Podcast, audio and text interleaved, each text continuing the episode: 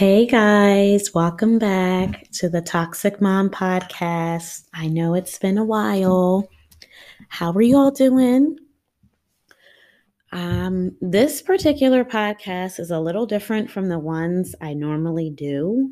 I was asked by numerous people to do this, so I'm going to go ahead and discuss the upcoming trial of Derek Chauvin the police officer being charged with multiple counts of murder in regards to the death of George Floyd.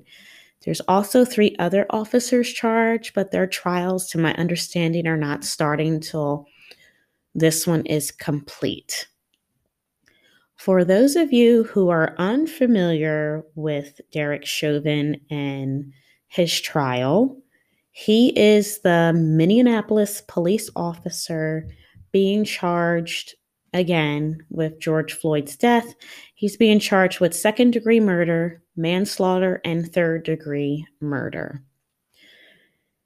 All of this um, came about after he responded to a call on May 25th, 2020. George Floyd was being accused of trying to pass off a fake $20 bill. Once he arrived on scene, all hell broke loose. It didn't appear that it was going exactly well before he arrived, but it definitely got worse. He was not the first officer on the scene. He arrived second with his partner, and I believe his partner wasn't technically his partner, he was a trainee. So, what a good way to get introduced to the job. Um, my goodness. So, George Floyd was accused of committing a crime. That's why these cops were there. Okay.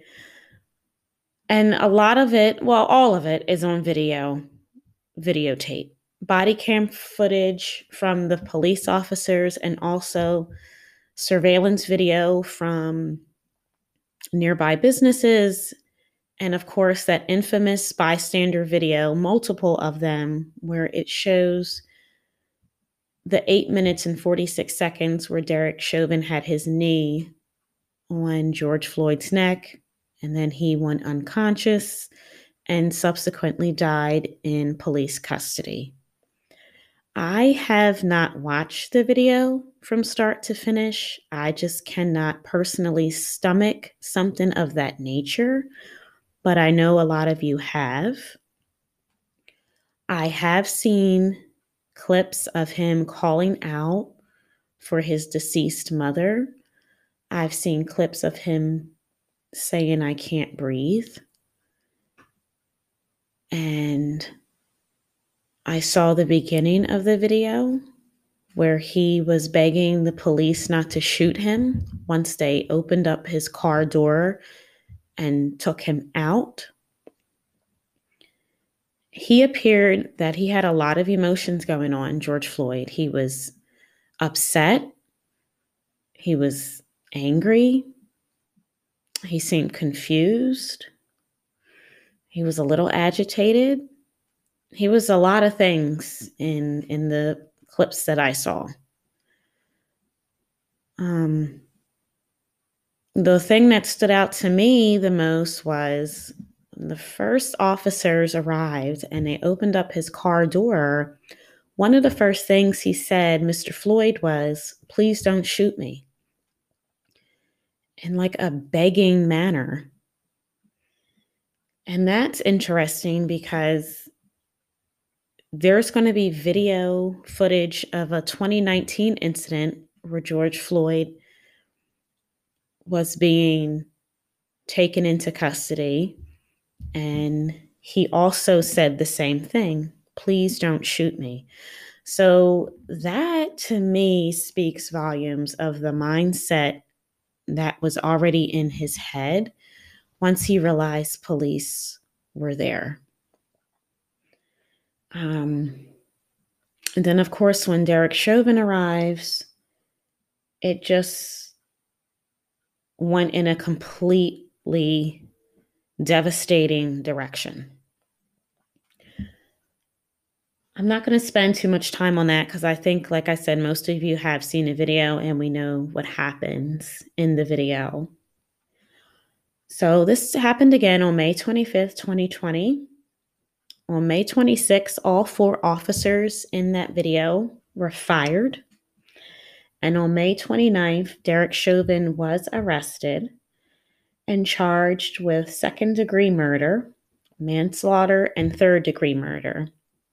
The third degree murder charge was tossed out months later by the judge, but it was essentially brought back into the playbooks a few days ago once the judge um, reevaluated the situation.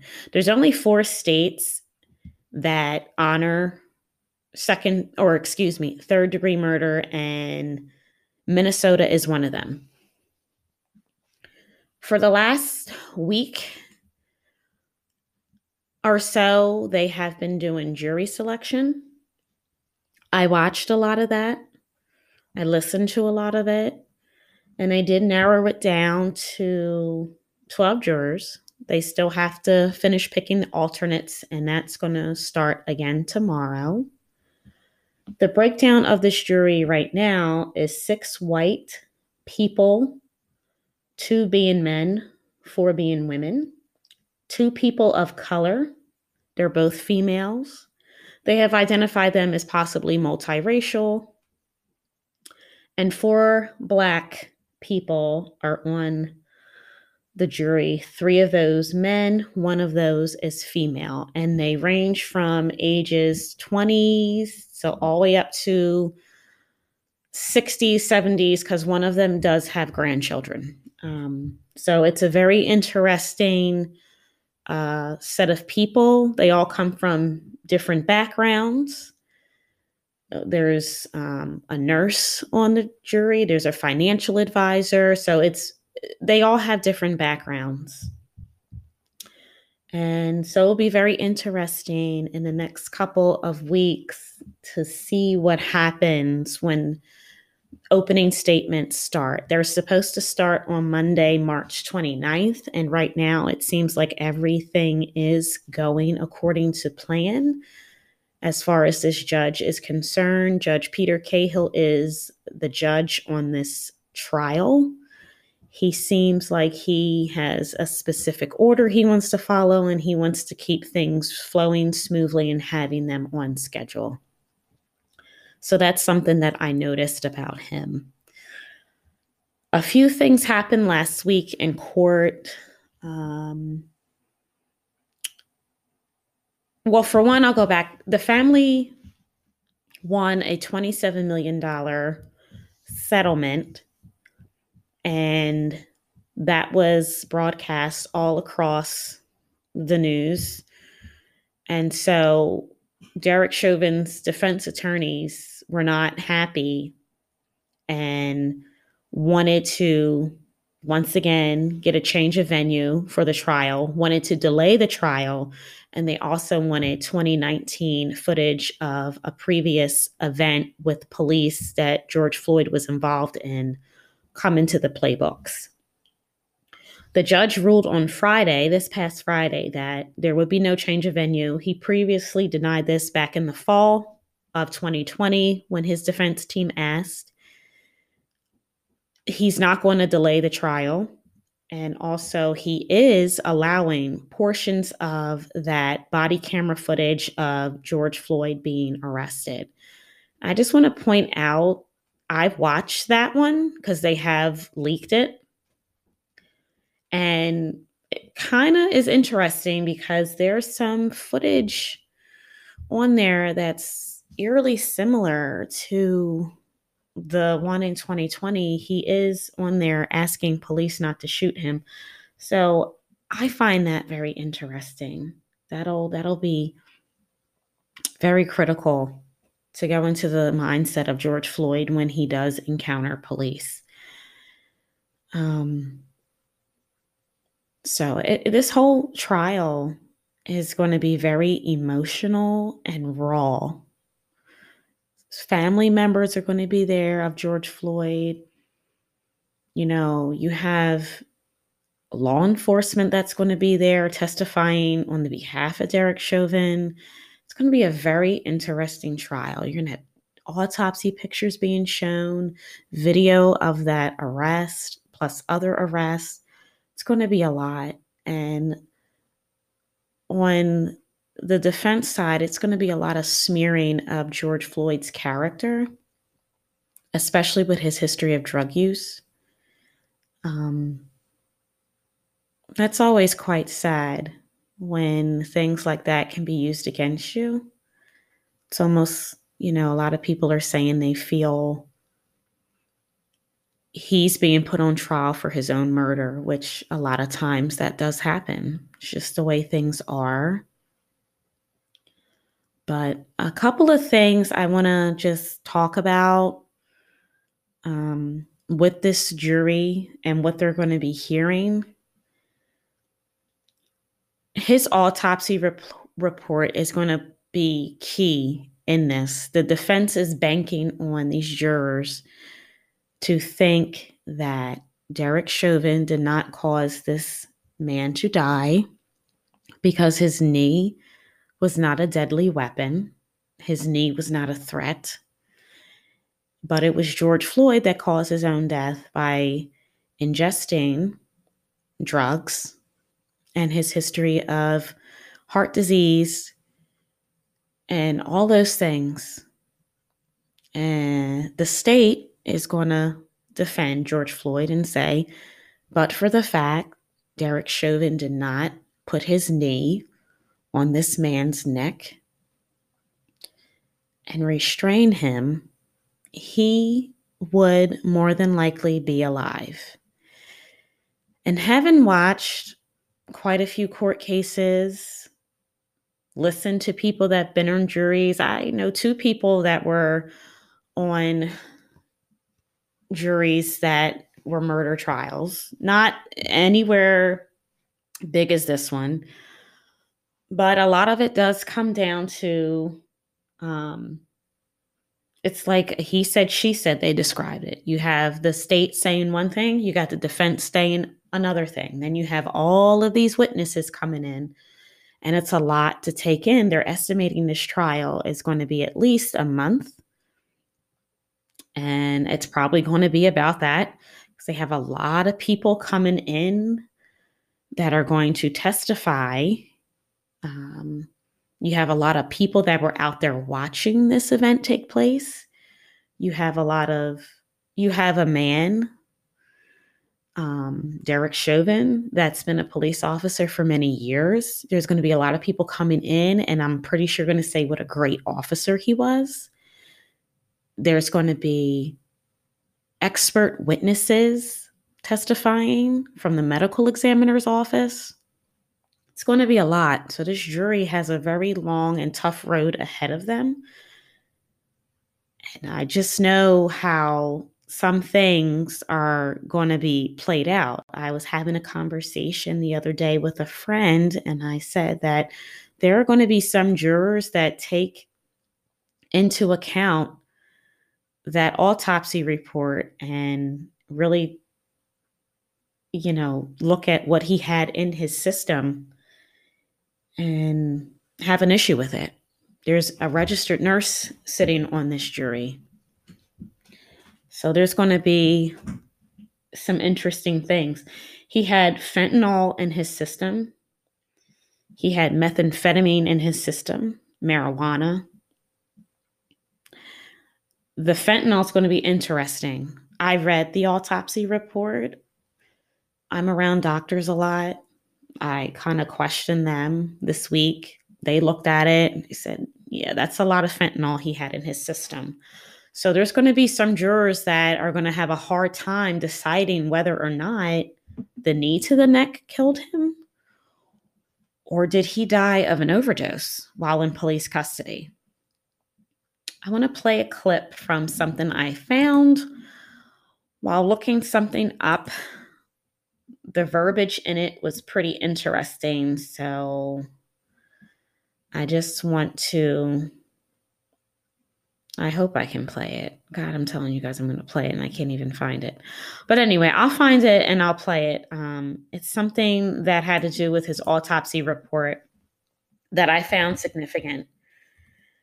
Um, so anyway, back to this jury, they're going to have a lot to consider, and there's also some jurors, which the defense is, was really looking for, that are going to have an issue with the fact that George Floyd came into this situation without clean hands, meaning when you come into court, you're supposed to come into court with a doctrine of clean hands, and there's some jurors that are going to be on there that are not going to be happy that he was one being charged with a crime and he was allegedly high at the scene.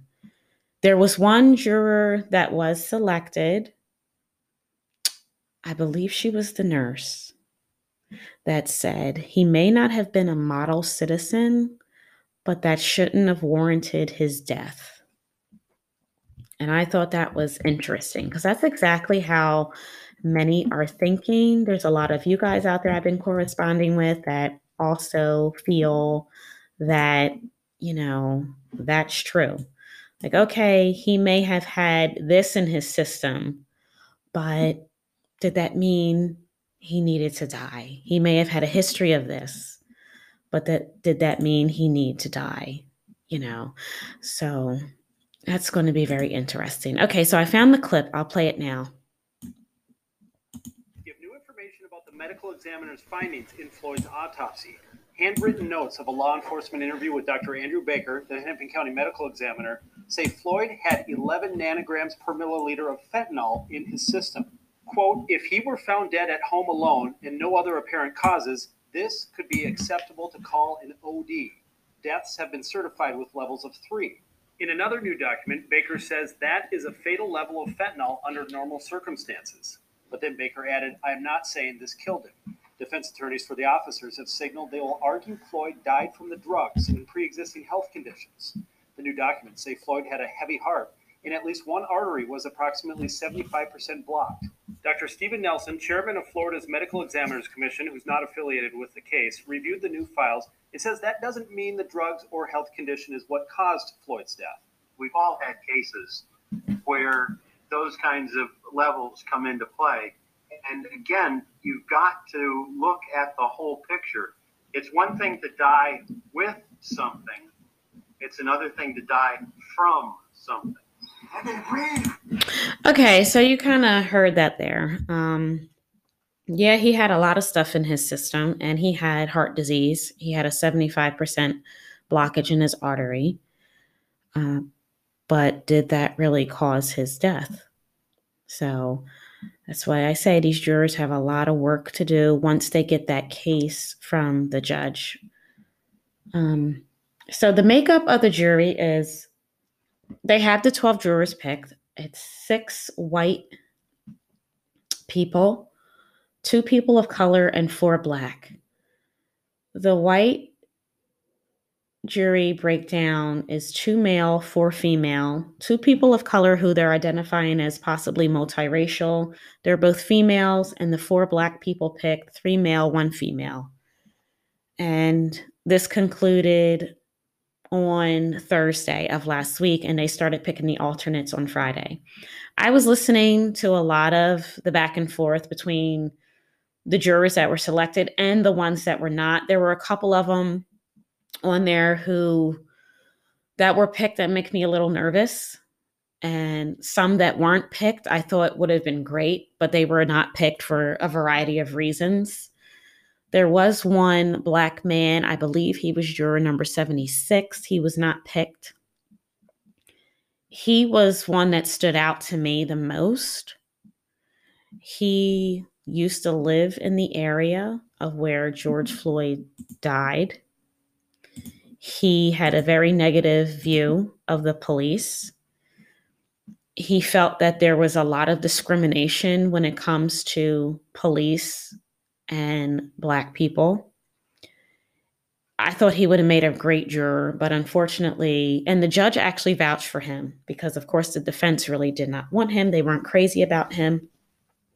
But something that the judge said that stood out to me was yeah, he might have had these negative views, but he also said he wasn't there.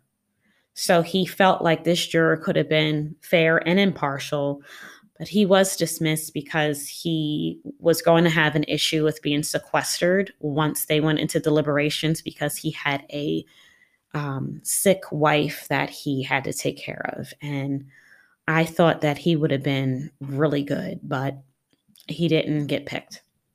There was also another one that I thought was interesting. I believe he was number 98. He did not get picked. If you follow me on Twitter, I know a lot of you guys were commenting on this one because he was very explosive and very, very intriguing. Um, he stood out to me the most out of all of this. Um, and he was shot down as soon as he got done with his uh, Q&A between the defense and the state. Uh, this guy had a negative view of the police. He didn't trust the police. He even said he wouldn't be able to take the word of the police that were going to be coming in and testifying he used the words accosted from the moment the police arrived on the, st- the scene. They accosted George Floyd. The defense had a very big problem with that word. They wanted him to explain it. And it was almost like the defense didn't believe his explanation because this juror made it clear that he did not watch the video. He was getting a lot of his information from reading and listening to others. So his verbiage didn't sit well with the defense. And he was very honest, very upfront and honest. I did not get his race. Somebody said that he was white, but I don't like to say that unless I confirm it. So, but he was really, really telling, um, really telling. And I think there was quite a few people that came in there that were going to have an issue with the police testifying, but were not as outspoken as that gentleman was. And of course, he was he was axed just as soon as he sat down in the chair. So, um, I don't know. I don't know. I, I you just never know how the jury is going to go. You never know how they're going to decide. We don't know what anybody is thinking. You can't go into their mind. So once they get that case, they have to stick to the facts and what was presented to them. They have to sort of take their emotion out of it, even though I know for some of them it's going to be hard because some of them that were selected said that it was very difficult for them to view that video. Um, so I guess we'll kind of just see what happens with it. it. It'll be a very strange scene if this man walks out. I think the protests are going to just be 10 times worse if Derek Chauvin walks. And and or if he gets you know convicted of the one of the lesser charges it's a, he's charged with a lot um so it just it remains to be seen. And again, once the other three come in and their trials start, it'll be interesting to see what happens. Um, I was made aware that those three officers will not be testifying against Derek Chauvin. But I know they are one of the attorneys for one of them being accused you know, said that no, my client told Derek Chauvin to take his knee off of his neck. So, for those of you that watch that full video, you can give me feedback. Did you hear any of the officers say this? Um, I I don't know. Again, because I didn't watch. So, if you want to, you know, send me an email or you know, I'm pretty active over on Twitter. If you follow me on Twitter, you can send me some kind of feedback. Did you guys hear it? I know from what I saw, the bystanders were yelling for him to get off. George Floyd was yelling for him to get off. But did one or more of those officers tell him to get off? So it's unfortunate to me that they won't be testifying, but I guess, you know, obviously, how would they be able to testify? So, um, one other thing I want to discuss uh, on Friday, the judge had decided to not change the venue of the trial. I know some of you were talking about that. This was something the defense wanted because they felt like once that $27 million lawsuit um, was settled between the family and Minnesota, his team felt like there was no way he could get an unbiased jury, and the judge shot that down, saying there's no way somebody didn't hear about this, even if we move it to a different county or even out of state. So he denied that. He also denied a delay. This judge seems like he wants things moving in a timely, ordered fashion. To me, there was no need for a delay. And but something the defense won um, that the state fought really hard to keep out was footage from a 2019 event that will come in as evidence, uh, parts of it um, from George Floyd having an incident with police prior. I watched that footage from start to finish. I believe last night they had leaked it.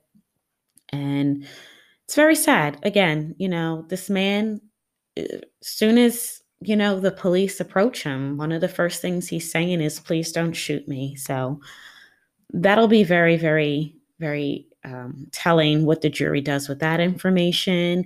And of course, if any of them are interviewed after this trial is over, especially, you know, once the verdict is read and all that, if they're willing to come on camera, because I know a lot of them are afraid of their safety, I would just love to hear like what went through their mind while they were deliberating and during all this evidence that's going to be presenting presented, excuse me. So all right, I think I'll wrap this up. I feel like I'm starting to ramble.